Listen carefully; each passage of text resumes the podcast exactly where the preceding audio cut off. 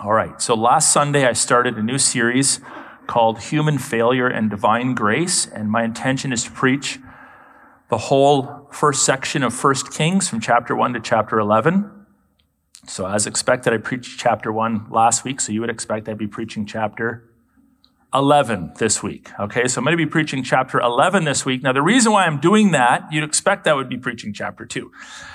But I want to do chapter 11 and then go back and do 2, 3, 4, 5, 6, 7, 8, 9, and 10 for a couple of reasons. First of all, because today is what we're calling Biblical Sexuality Sunday. This is our third year doing this. It's one of the few things we don't normally like to use the word annual around here because we don't want to be traditionalized, but I suspect we'll probably be doing this for some time to come. This is Biblical Sexuality Sunday. There's plenty of churches across North America that are participating in it. Near the end of my sermon, I'll describe a little bit more about what that's about. Um, but the second reason is whenever we do a character study in the Bible and we're studying the life of Solomon, it might be tempting to come out of that character series and think, oh, so the takeaway is be like Solomon. Or if we were studying Daniel, be like Daniel. Dare to be a Daniel, dare to serve the king. That kind of a man-centered approach. That's called anthropocentric preaching. It's man-centered preaching. It's, oh, look at Daniel, be like Daniel. Oh, look at Ruth, be like Ruth. Oh, look at Solomon, be like Solomon. But actually, that's not how the Bible is supposed to be read. The Bible often presents even great characters of the Bible as also having great flaws. And the purpose is to drive us towards God, to be theocentric, to be God centered in our preaching. So at some junctures in the text, Solomon is a good example, in chapters two, three, four, five, so forth. But other times he's a bad example. So we don't want to ever idolize the person of the text, but learn from their pluses and their minuses in order that we might focus our attention on God. So that's why we're doing chapter 11 today. And the title of this sermon is Sex, Idolatry, and Divine uh, Judgment, all of which we see here. Let me start off by um, throwing out the word restraint. So the word restraint, or I could even throw out the word discipline. The word restraint and discipline can have negative connotations or positive connotations. So if you were restraining someone, stealing them from their family to take them off to be your slave, that would be a negative use of the word restraint. But oftentimes the word restraint, even though in our desire to be free from authority and encumbrances and rules, might sound kind of negative. The word restraint actually can be a huge blessing. So we would restrain a criminal, for example, so that he or she wouldn't keep murdering people or breaking into people's houses. We would restrain a child in their immaturity, if a toddler was running toward a pond or a river, we would restrain them. They may not like it. They might kick, holler, and scream, but we'd restrain them because we know as adults that's not a healthy thing to do. You'll drown. We would restrain our dog if it was running out in traffic, unless we didn't like the dog. But typically we would want to restrain the dog in order to extend its life. Well, the word restraint is something we want to unpack today. Personal restraint especially in the area of human sexuality, is a blessing. Personal discipline in the area of human sexuality is a blessing. You're only going to hear this in the church because when you walk out the doors and you listen to the ideologies of the world, they're preaching something very different. They are preaching. It is a religion, but they're preaching something very different. You can do what you want. You can do who you want. You can have sex with whoever you want. You can live for yourself. This is the message, this radical, radical freedom idea that somehow being disciplined or restrained in your sexuality is, is bad, is old fashioned, is archaic, is somehow uh, a, a restriction that is going to make your life worse. But in actual fact, it's a blessing. And here's why. Human sexuality always involves the heart, the mind, the soul, the body, our affections. And we're not, we're not concerned about affections. We, we, there's a, a proper way to express your affections. God has made us sexual beings, but unrestrained sexual affection leads to a breakdown of affection for God. And it's not a, well, sometimes it does, sometimes it doesn't. It's literally an either or. If you have unrestrained sexual affections, sexual affections that are outside of God's plans and purposes, if you love someone that you shouldn't love, if you're having sex with people you shouldn't be having sex with, if you're watching or thinking things you shouldn't be watching or thinking about, you cannot at the same time maintain affection for God.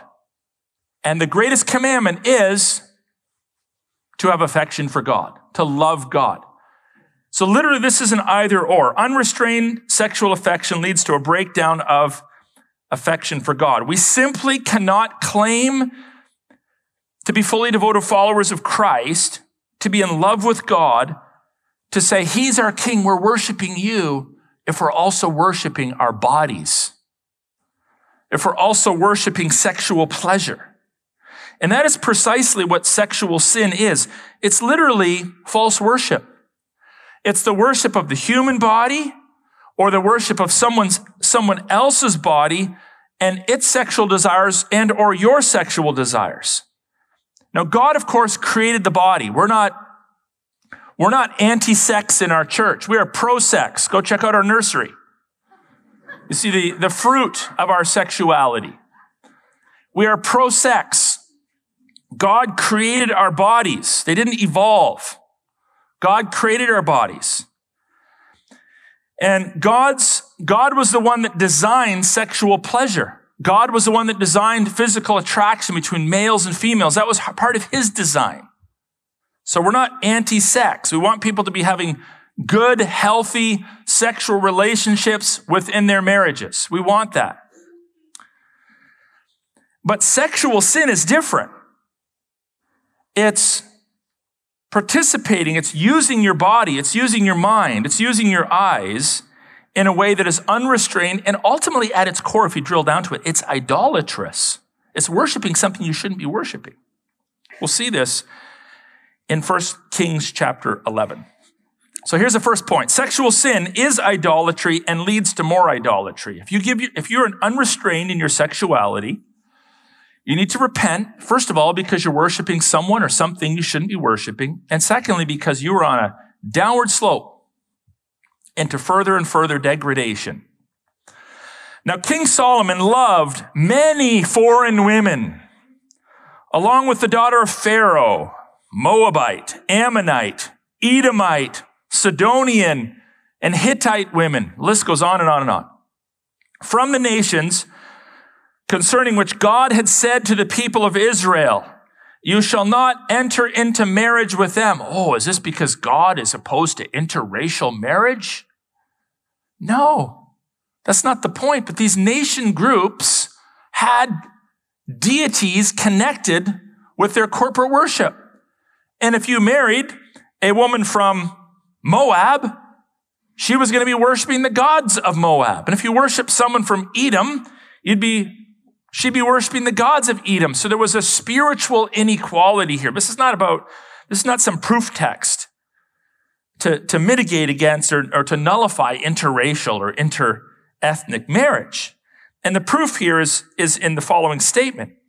Neither shall they with you, for surely they will turn away your heart after other gods.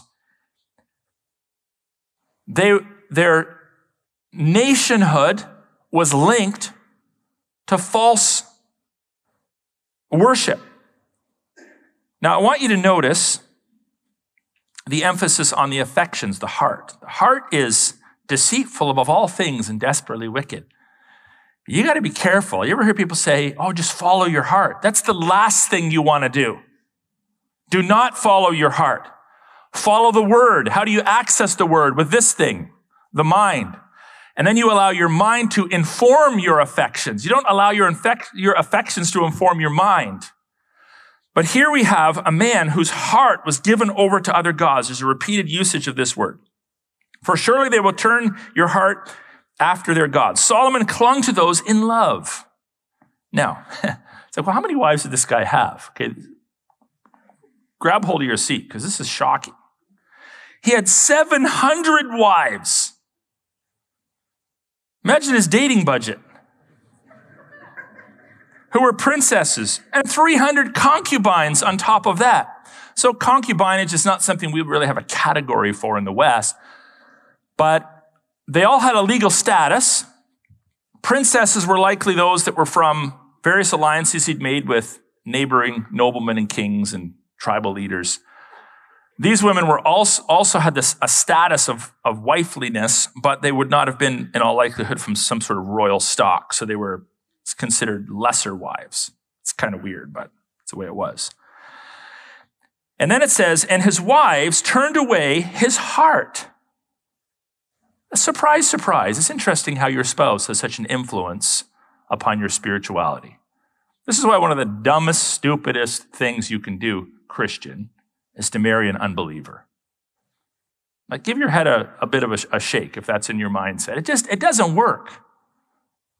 Oh, but they, they're willing to come to church with me. But are they diehard followers of Christ? No, don't marry them. It leads to disaster. Because inevitably you mutually affect one another. For when Solomon was old, his wives turned away his heart after other gods. He, had several years where he seemed to hold it together, but in the end, they won. And his heart was not wholly true to the Lord his God, as was the heart of David his father. For Solomon, when, and, and here's where he, he becomes a syncretist, a polytheist. Solomon went after Ashtoreth, the goddess of the Sidonians, and after Milcom, the abomination of the Ammonites. So Solomon did what was evil in the sight of the Lord and did not wholly, that's what God's looking for, not halfly, not quarterly, not seven eighthsly. He wants all of your heart. Wholly follow the Lord as David, his father, had done. Then Solomon built a high place. It gets worse for Chemosh, the abomination of Moab, and Moloch, the abomination of the Ammonites. By the way, these were religions that burned their babies in public on their altars. And this theocratic king of the line of David, who's supposed to be a foreshadowing of the Messiah, ruling in righteousness, is building monuments for people who want to burn their babies alive and worship the false gods. There's a lesson there for how steep the decline is into sin and depravity if you are not careful. On the mountain east of Jerusalem. And so he did for all his foreign wives. And how many were there? 700. Who made offerings and sacrificed to their gods. Again, foreign is not a proof text forbidding interethnic or interracial, as some might call it, although there is only one human race, marriage. But it's about not being unequally yoked with those that are outside of the household of faith. It's forbidden. It's forbidden. Solomon's compromise was in nearly 1,000 unequally yoked relationships. Not one, not two, nearly 1,000 unequally yoked marriages of sorts. Now, he was also a polygamist. And this was not God's plan in Eden. When Adam was lonely, God didn't say, Well, let me make you a thousand girls. He made one. But there's three reasons why people, especially in ancient times, fell into polygamous relationships. The first one, for, especially for Solomon, is because it is, the, it is in the nature of the human heart to covet that which is not yours or that which you are not entitled to. You see it from the time kids are knee high to a grasshopper. They want that which is not theirs. And in the 10th commandment of our Bible, it says, Do not covet your neighbor's wife or manservant or maidservant or house. So there's, in, in polygamy, there's a violation of the 10th commandment. Polygamy is also the accumulation of women for sexual pleasure by men that are frankly too busy to build deep, meaningful covenantal relationships with one woman for life, which takes work, but is worth it. It's laziness. As is adultery, it's laziness. As is fornication, it's laziness. It's trying to shake, take shortcuts instead of working hard in a covenantal loving relationship for the husband to display Christ to his wife and for the wife to display the church to her groom. Secondly, it served to cement alliances with other nations to reduce the threat of attack. You may think, well, that's strategic. Not if you got God on your side, it's not necessary. It's actually questioning God's protective capacities to do that. Why, why would he, as a theocratic king, need a little bit of help from the outside to secure his borders when he had God on his side? He could have trusted in the Lord, but instead he trusted in his political acumen, his political prowess, his political know how to try to protect himself. Maybe if I start marrying the daughters of all the nations around me, they won't attack me. After all, you know, Bob the king next door, he's going to think twice about attacking me if his daughter lives in my palace. Third, symbolism.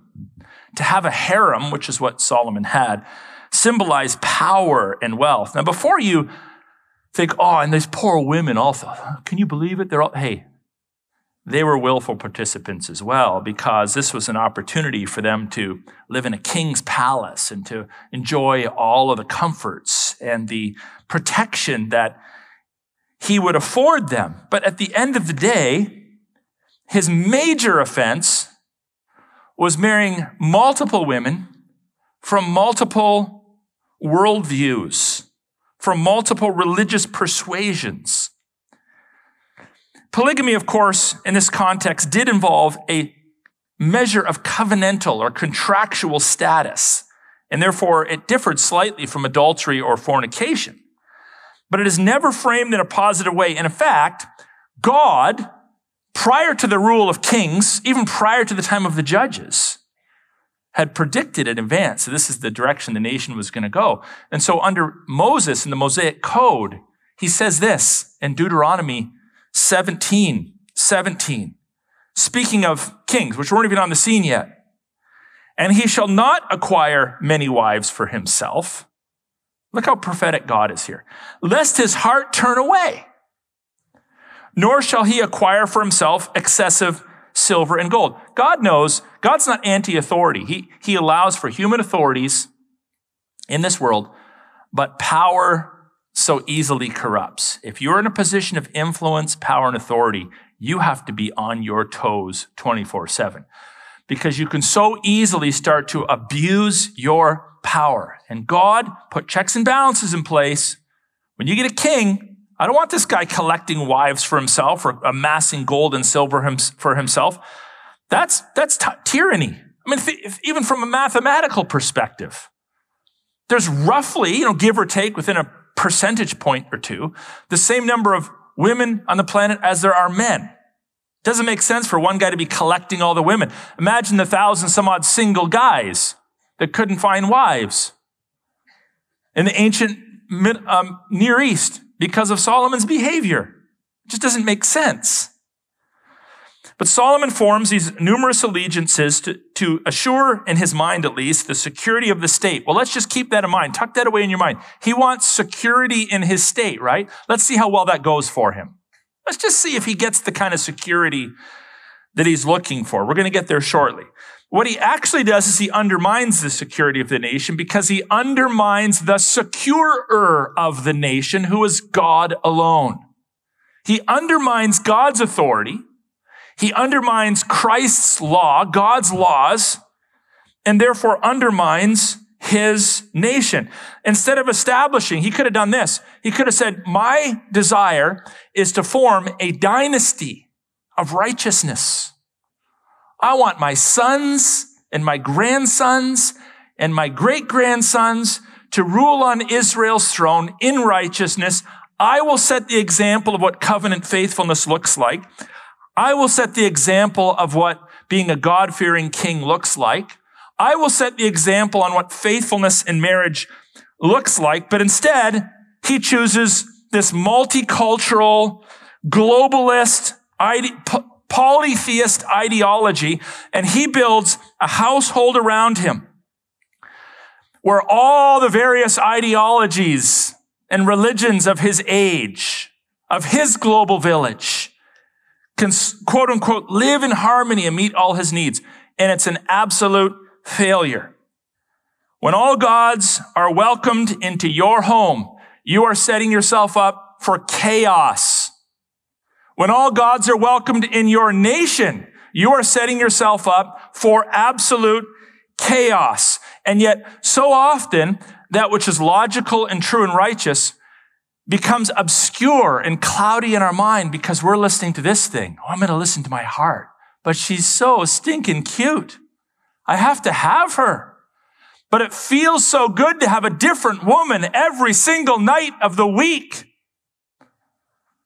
And so he listens to his heart, but his heart leads him astray. And then he even is dragged along by them away from God into public the public worship of false deities. The public worship of false deities. And we see this in the, in the modern era. I saw this article this week of a Lutheran church. You know who Martin Luther was? Like one of the key players in the Reformation. I saw a church advertising that their pastor is also a certified witch and priestess who in this Lutheran church has essentially tossed out the vestiges of Christianity while still calling itself a Lutheran church and literally worshiping the equivalent of Shemosh and Moloch in their church in the modern era. It's nothing new under the sun, folks. It's just repackaged. Well, that just doesn't happen overnight. You don't just go from following the teachings of Christ to dressing up like a witch and preaching lies and nonsense in the church. Starts with giving your heart away to foreign ideologies, to building alliances and relationships to people that serve another God, to compromising in the area of sexuality, to allowing your heart to lead you, which is always a disaster. And what we see here is this, this inextricable link between sexuality and idolatry. You see, the more sexually unrestrained a person is or a people group is, the more idolatrous they become. And the more idolatrous they become, the more sexually unrestrained they become. There is a direct link between your worldview and your sex views. Worldviews are often communicated through your sexuality. So, what are some aspects to the Christian worldview that are actually communicated through our sexuality? How about this? Covenant. That's kind of a major theme in Scripture. How about this? Selflessness. How about faithfulness? Gospel, i.e., Ephesians 5. Redemption, forgiveness, headship, maleness femaleness, procreation, new life, new birth. All of these beautiful biblical concepts are communicated through Christian sexuality. The way we have sex, the way we view sex, the way men act, the way women act, communicate, not so subtly, the gospel to the watching world. On the other hand, Unbiblical sexual norms communicate what? Self pleasure. It's all about you. Autonomy, hedonism, radical egalitarianism. It starts with there's no difference between men and women. And then it goes to, well, there's actually no, there's no such thing as men and women. Like there's, there's no categories anymore. Like nothing matters anymore genderlessness. So, as we see in Solomon's life, the more women he bedded, the more gods he worshiped. The more women he bedded, the more gods he worshiped. He became dulled. His conscience was seared to the exclusive, jealous, holy, covenantal, life giving, creational, faithful, merciful nature of the true and living God. And there's absolutely no way There's absolutely no way that any of these 1,000 women that he was with were satisfied with that relationship. There's no way. Oh, I get to go on a date with him once every three years. He doesn't even know my name. What kind of a relationship is that? Some of the ladies in the room might com- complain legitimately at times their husband doesn't pay enough interest in them. Well, imagine have, having a thousand other ladies living in the house. I mean, talk about an absolute tragic paradigm for life in relationships. Now, most crazy of all is that somehow he rationalized that he could still worship the true and living God while participating in sin. Hmm. Any of us ever done that? Rationalizing that somehow we can still worship the true and living God while worshiping a pantheon of false gods. Well, I don't wor- I just worship one God. Well, actually, no. If you're involved in sexual sin, you are an idolater. You are obeying self over God. And when you put self over God's law, you're worshiping self. So minimally, you got two gods involved in the mix, maybe more. In the modern church, it's a problem. Many Christians have been through multiple marriages, somehow justifying their fresh marriage because they get a fresh marriage license. After all, if the government says we're married, we must be married.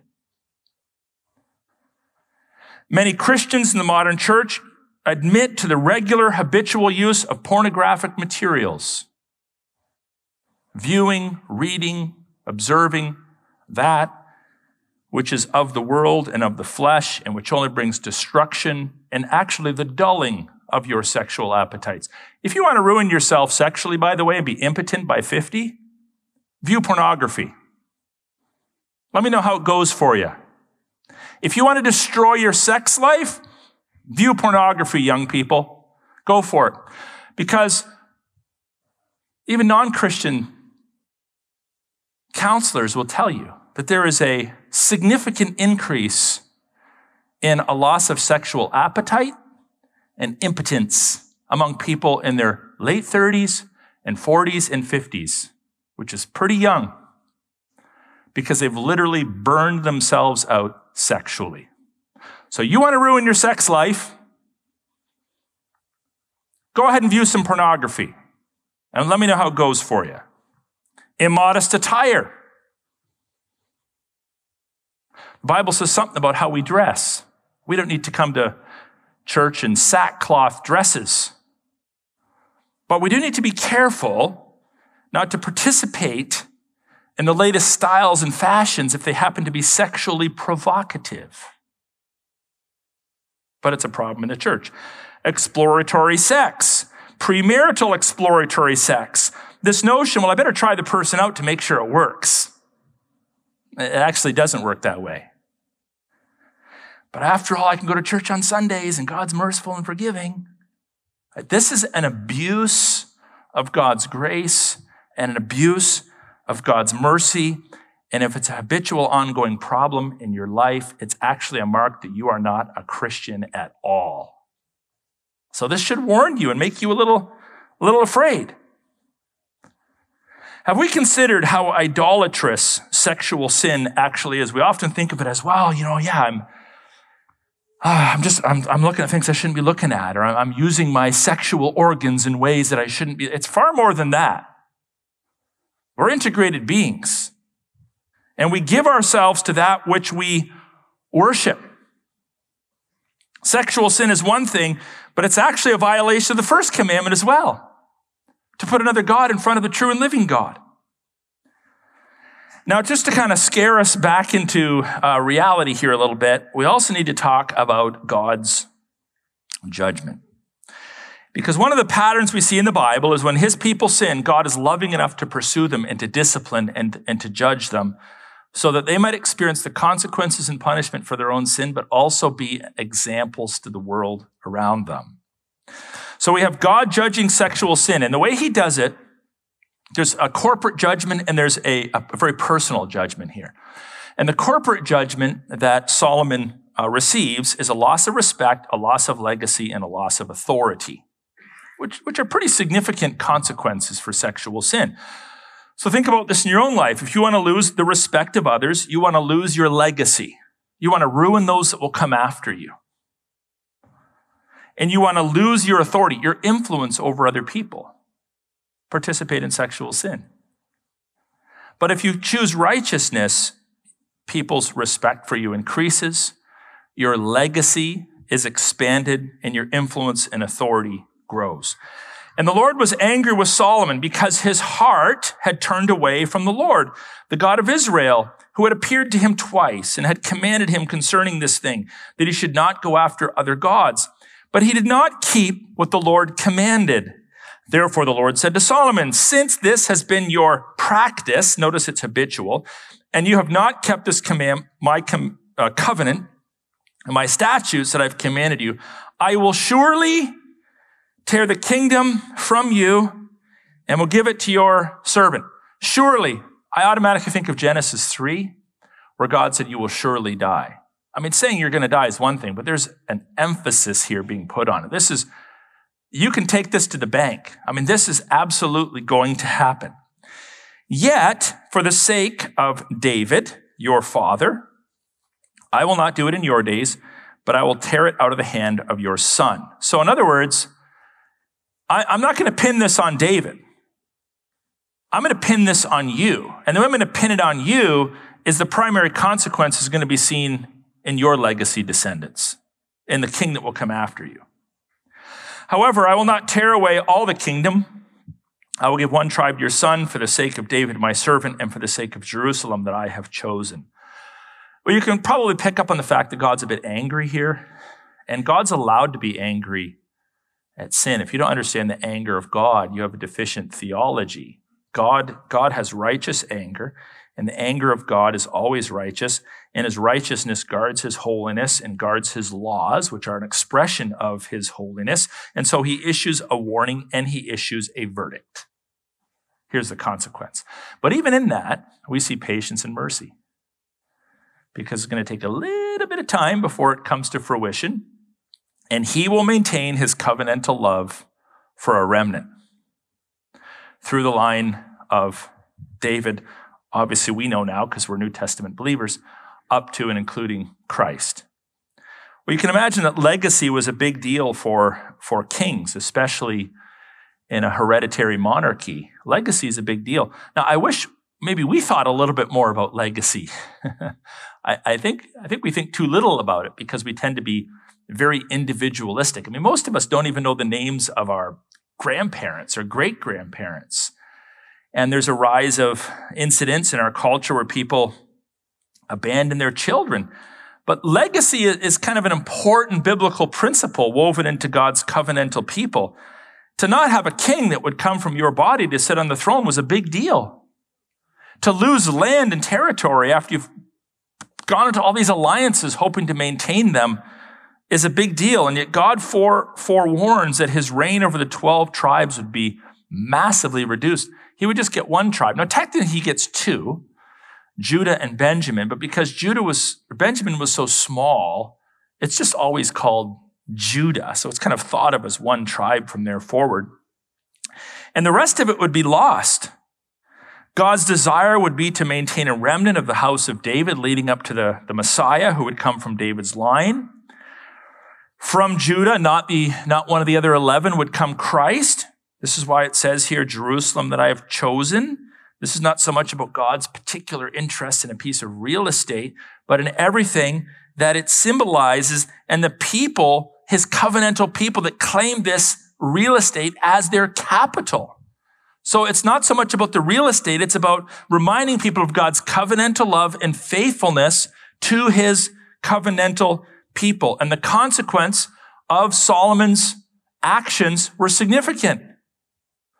So much for your legacy. So much for any respect that you've been afforded. So much for your authority. It's all going to be reduced. Now, there's a second way that God judges sexual sin, which is a little more personal. God judges sexual sin through a loss of security and through a loss of peace. And watch for this in your own life too. You want to become less secure, less stable, more chaotic? Be promiscuous. You want less peace in the tumultuous moments of life? Disobey God in the area of your sexuality. And peace will flee. and security will flee. Now, peace is a pretty big deal for the people of God.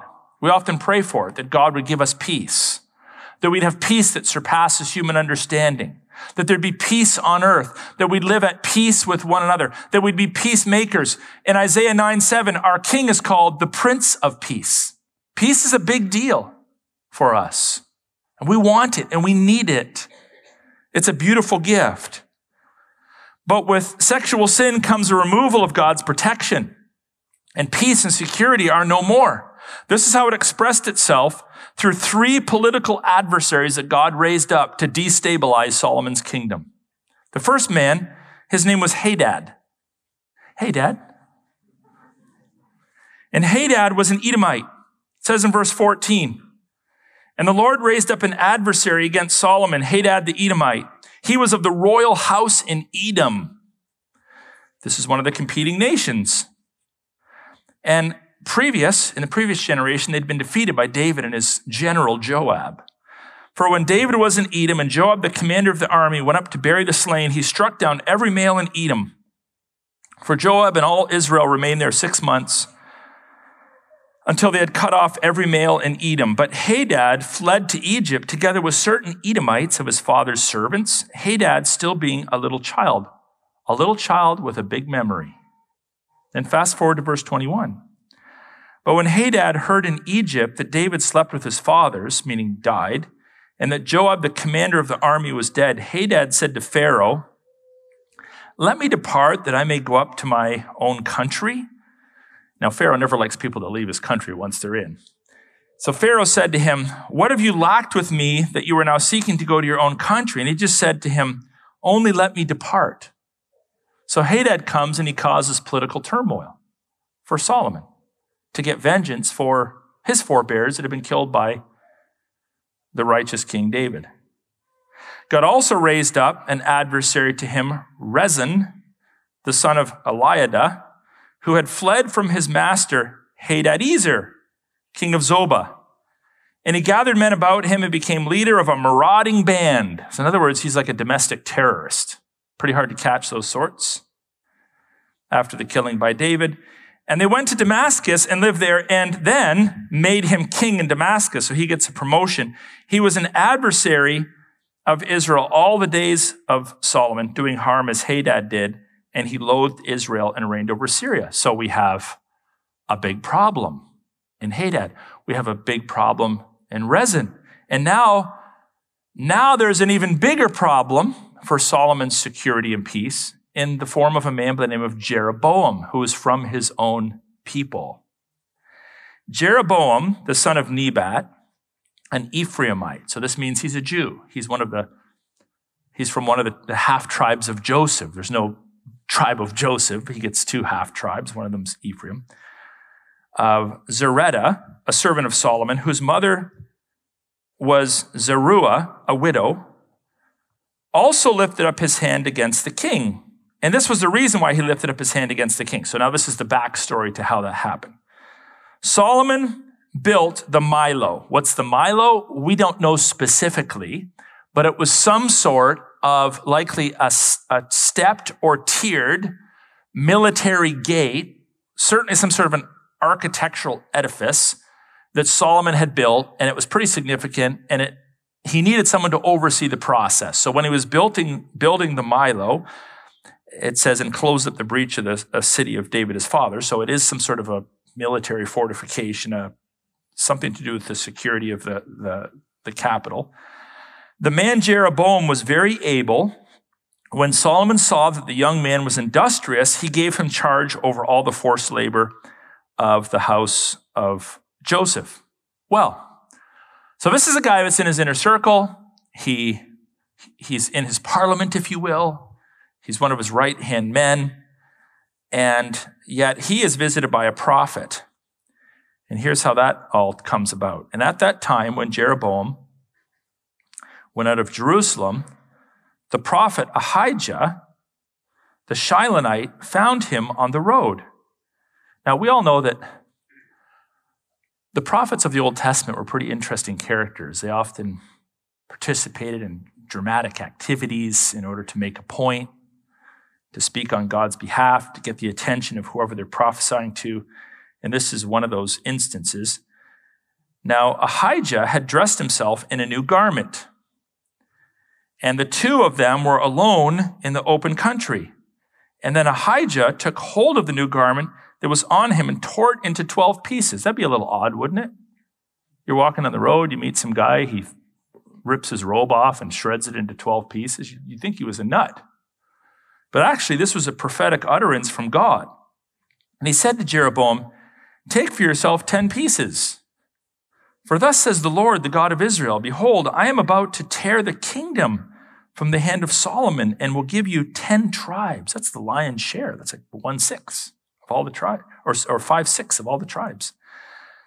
But he shall have one tribe for the sake of my servant David and for the sake of Jerusalem, the city that I have chosen out of all the tribes of Israel. So his, his accurate quoting of what God said further affirms that he is actually God's, God's prophet. What he's saying is accurate. Then to verse 35, but I will take the kingdom out of his son's hand and give it to you. Ten tribes. Yet to his son I will give one tribe, that David my servant may always have a lamp before me in Jerusalem, the city where I have chosen to put my name.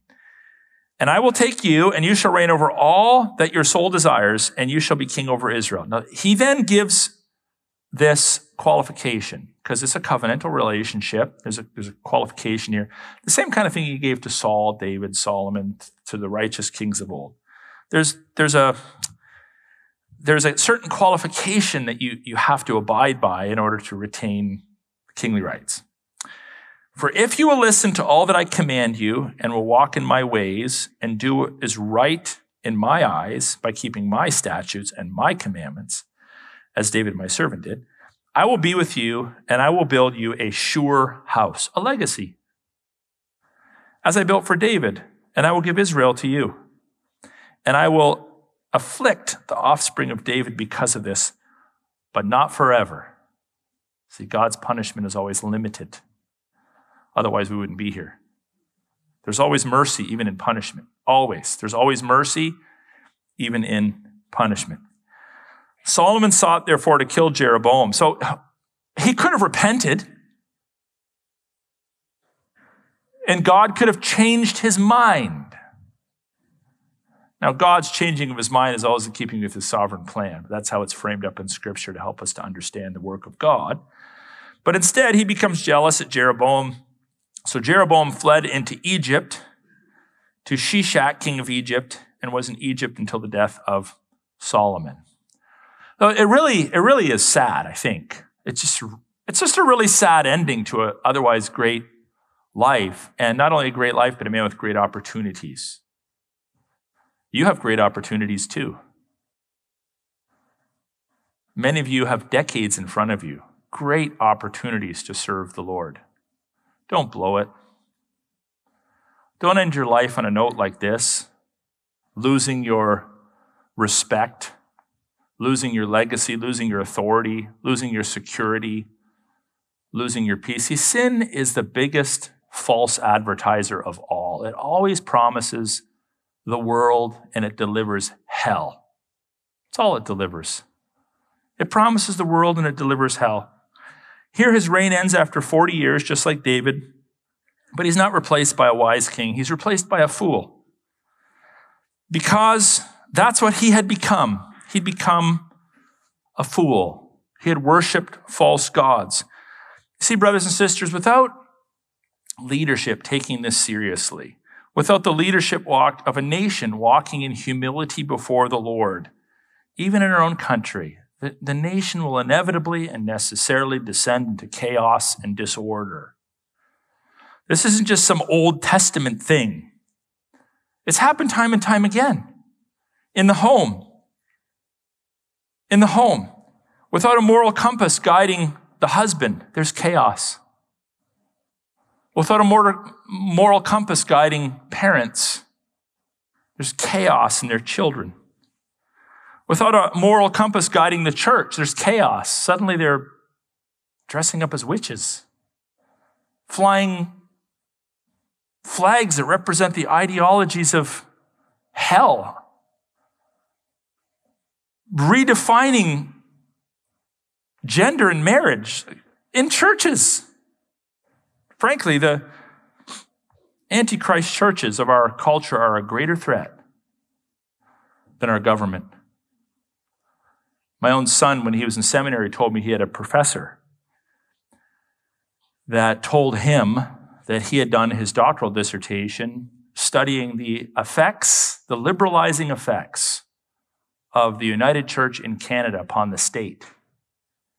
And in his dissertation, he concluded that the United Church of Canada, which used to be a stalwart denomination of Bible teaching churches, was actually always ahead of the state and their falsehoods and ideologies and actually affected the Canadian state and pulled it away from God in large part. A failed church pulling the government that is quote unquote secular away from God. The church, the church stands for righteousness or the church's wholesale abandonment of God's righteousness, kid you not, has a massive effect on the trajectory of a nation. And when the visible church is compromised, then we should expect that our parliaments will be compromised. And our courts will be compromised. And our educational institutions will be compromised. See, without a moral compass guiding the church, there is chaos. Without a moral compass guiding a nation, there is chaos. There is chaos. We see it in scripture, we see it in history, we see it in Canada.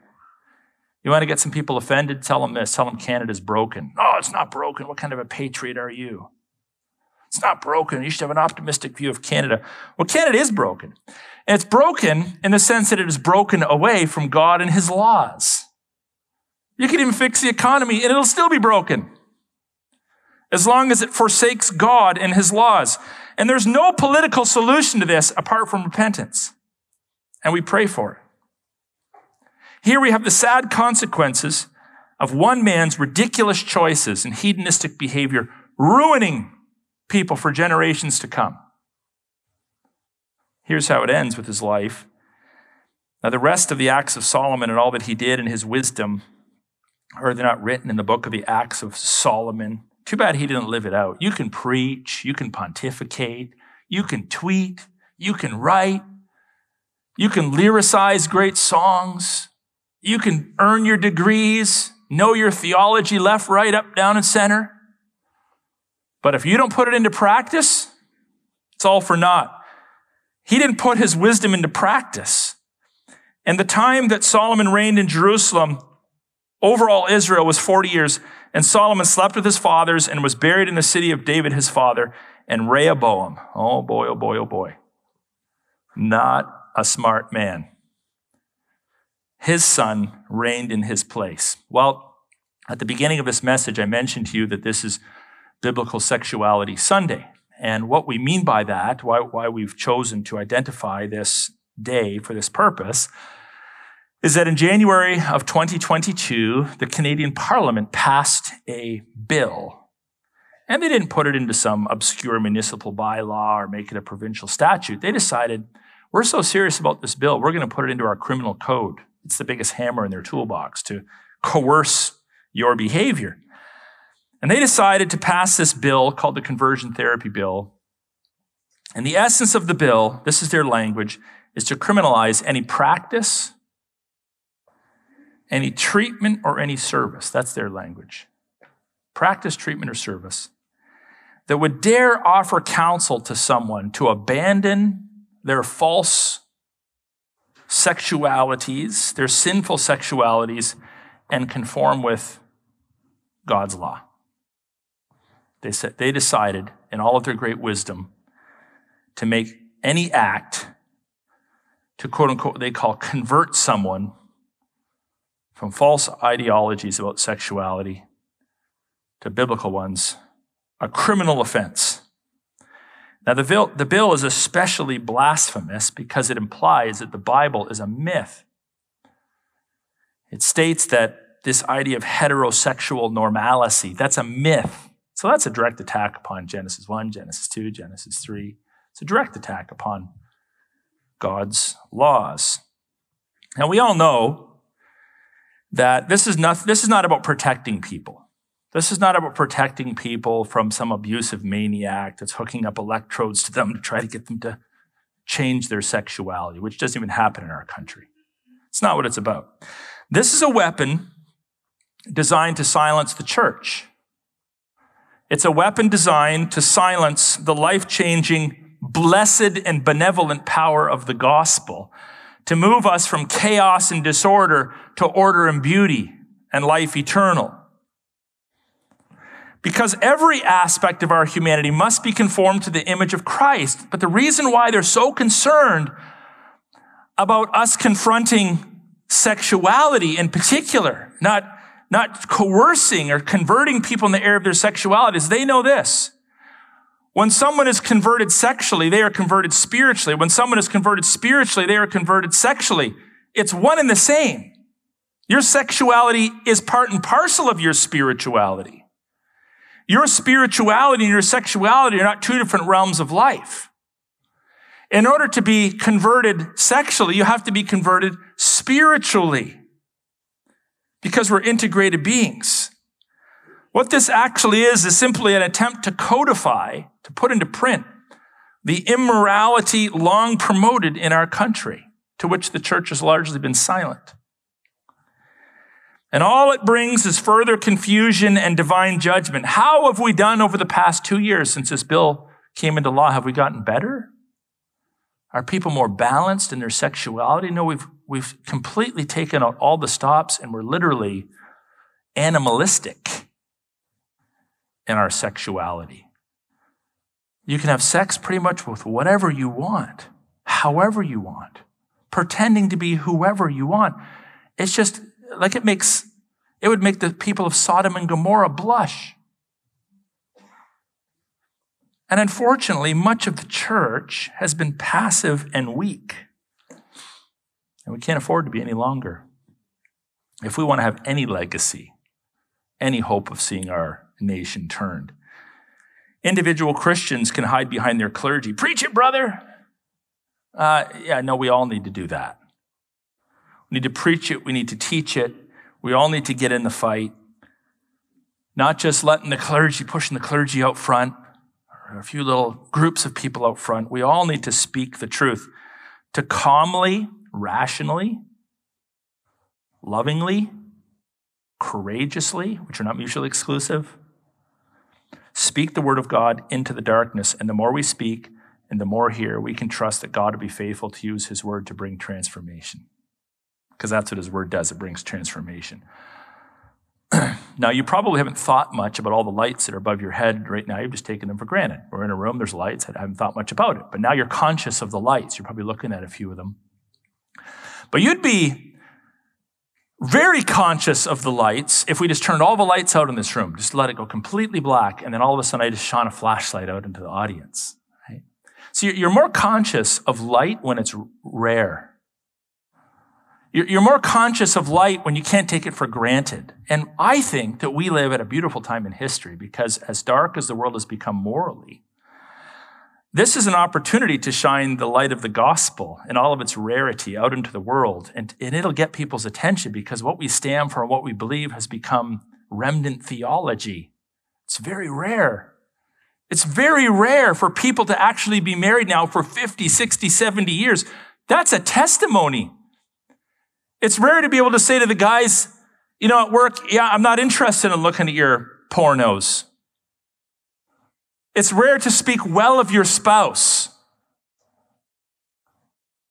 that you've been married to for a long, long, long, long time. That's, that's rare. It's rare to say, yeah, yeah, I don't go to strip clubs when I'm off on some business trip. That's rare. That's a testimony. It's rare, whoever thought this would be the case, it's rare to meet a manly man that actually acts like a man and not like a fruitcake. It's, mer- it's rare to meet a feminine woman that is nurturing and bold and courageous, but loving and wants to be a mother and wants to be married and wants to submit to her husband instead of acting like a dude. It's rare, but it's part of our testimony. So the good news is, is that the darker it gets, the brighter the gospel shines. And this is our generation. And this is our time to shine for Christ. And the darkness will not overcome the church. The darkness will not overcome the church. So know this, your personal purity matters. It's part of your testimony. It's not just you and Jesus. It's part of your testimony to maintain personal purity. Your testimony, the way you talk, the way you act, the way you communicate your values, the way you respond to lies, folks, it matters. Your public sexuality matters. The pictures you post on Facebook of yourself, they matter. If they're modest, they communicate something. If they're immodest, they communicate something very differently. When you celebrate your 10th, your 20th, your 30th anniversary in a public way, it matters. Shows it's possible to be committed to one woman or one man for life. It matters. And then when you sin, the way you deal with that matters. When, when Solomon was confronted, there's no reference of, a, of, of repentance. We all sin. First thing we do, we repent. That matters. That's part of our testimony. Not our perfection, but our repentant humility before God. So let's walk differently than the Gentiles do in holiness and righteousness before God. Men, be men. Don't be ashamed of being a man. Ladies, be a woman. Don't be ashamed of being a woman. Remain sexually pure until marriage. It matters. Remain true to your marital covenant. It matters. If you're struggling in this area, step number one, pray the Lord's Prayer. Deliver us from temptation. You pray that when you're about to have a second look, it'll work. God will be true to his promises. You don't pray afterwards. You pray before. Deliver us from temptation. Someone's flirting with you at work. They're coming on to you at work. Deliver me from temptation. Then do what Joseph did. Get your, get your sandals on and get out the door. You might even be arrested for it afterwards. You might be accused by the Me Too movement. He was. But he did the right thing, and God ultimately honored him. Maintain short accounts with God. Learn to be disciplined. Learn restraint. It matters, and you'll be blessed. Let's walk different than the Gentiles do in holiness and righteousness before God. This is our act of worship.